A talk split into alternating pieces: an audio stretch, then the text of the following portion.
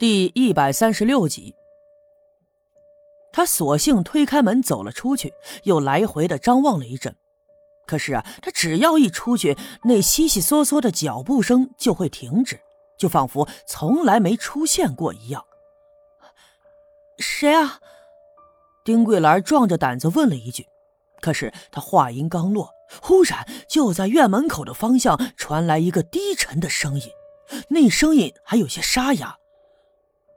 是我呀，我是富贵。这声音虽然不大，可在这安静的夜里，丁桂兰听得清清楚楚。她只觉得浑身冒汗，汗毛嗖的一下竖了起来，一股冰凉的气息顺着自己的后脖梗子一下子袭遍了全身。谁？他又壮着胆子问了一句，因为他觉得自己可能听错了。陈富贵已经死了，怎么会在院子外头搭话呢？他问了这一声以后，院门口再也没有人回答。他想到门外去看一看，可是他还是没那个胆量，就赶紧回到了屋，关了屋门，拉上了门栓，转身钻进了被窝里，用被子蒙住了脑袋。他心里琢磨，肯定是自己听错了。陈富贵死的突然，自己心里难过。所以，无论听见什么，都觉得跟陈富贵有关。虽然说在心里这样的安慰自己，可是他仍旧觉得特别的害怕。就这样，在被子里躲了一会儿，他慢慢的把被子拉下了一角。可是，就当他睁开眼朝窗户的方向看去的时候，借着那暗淡的月色的映照，忽然发现窗子上映着一个人头，就好像是……有人就趴在窗子跟前一样，啊！这一下子，丁桂兰看得特别清楚，她确定不是自己的幻觉，肯定是有人趴在窗子上。这三更半夜的，别说家里刚刚死了男人，就放在平时，那也足以把人吓一跳呀！哇的一声喊叫以后，嗖的一下，他从被子里跳出来，顺手摸起放在一旁的扫帚疙瘩，呼的一下朝窗子扔了过去。就听得哗啦的一声响，扫帚疙瘩这柄上绑了一根木棒，已经用了多年了，所以说磨的是油光锃亮，而且还特别的结实。再加上丁桂兰情急之下扔的力气很大，所以硬生生的就把窗子上的玻璃给砸碎了。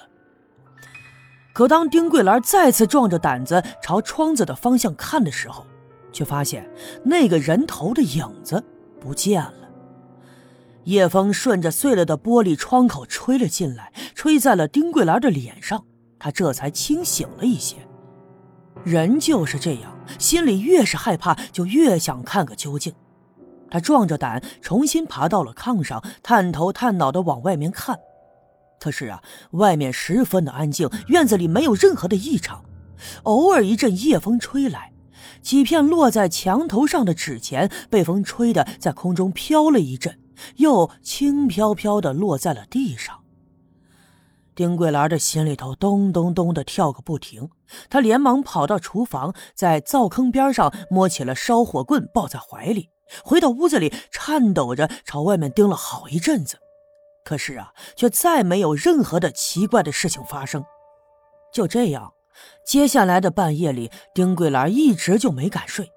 只要一闭上眼，就会听到陈富贵在召唤自己的声音。桂兰，我是富贵。这声音一个劲儿的在他脑海里萦绕，他身上一遍又一遍的出汗，眼前一阵一阵的冒出金星。就这样，终于熬到了天亮，他这才松了口气，人呢也一下子瘫软了下来。把手里的烧火棍扔在了一旁，扑通一声就倒在了炕上。他那孩子这时候已经醒了，看见他娘脸色苍白、迷迷糊糊的躺在了炕上，就十分乖巧的扯过被子给他盖上，自己穿好了衣服，穿鞋下地到外屋的厨房里，弄了点柴火，又在锅里添了点水，在水上放了个蒸笼。踩着小板凳，把昨天晚上的剩饭剩菜端了下来，摆在蒸笼上，费了好大的劲儿盖上了锅盖，接着又点燃了灶堂里的火。这孩子呀，的确是太懂事儿了。你别看只有四五岁的年纪，他就懂得大人难过的心思，还学着他娘平时的样子热起了饭菜。丁桂兰一直睡到了中午，这才睁开了眼，他仍旧觉得脑袋晕得不行，耳朵里嗡嗡作响，就好像是得了一场大病一样。昨天晚上那吓人的场景历历在目，即便是白天，丁桂兰想起来仍旧感觉心有余悸。于是他早早的做好了准备，在院子里拿着镰刀、锄头，还找了几根粗壮的木棒摆在炕头上，又找了一块木板，拿来锤子和钉子，叮叮当当的把昨天自己砸破的玻璃窗子呀给封得严严实实的。当这一天的太阳又偏西，天再一次黑下来的时候，丁桂兰安排孩子躺在被窝里睡觉。可自己呢，却抱着一柄镰刀，盘腿坐在炕上，死死地盯着窗子外面，侧着耳朵听着外面的动静。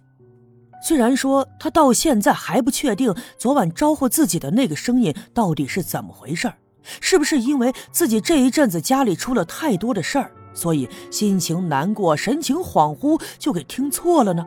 再或者，真的是有鬼魂的出现？当然。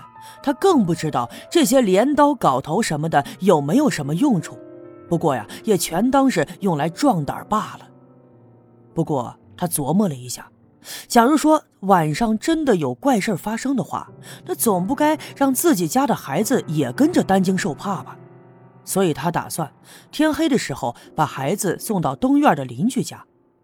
这个邻居啊，平时跟自己关系很好，他家的女人特别的热心肠。这没事的时候，孩子呢总在他家玩可是当他找到人家屋子里，跟人家说打算把孩子先放在这儿住一晚上，那个邻居居然就摇头拒绝了。这倒是十分出乎丁桂兰的意料。于是他纳闷的问：“到底是为了啥呀？”那邻居听他这么一问，瞪大了眼，露出了惊恐的表情，四外看了一下，压低了声音就对丁桂兰说。哎呦，你昨天晚上睡觉的时候，你没听见啥动静吗？他这么一问，反倒把丁桂兰给问愣了。他当然想起昨天晚上发生的一切，难道那一切都是真实的？难道这个邻居也听见陈富贵在呼喊自己的声音？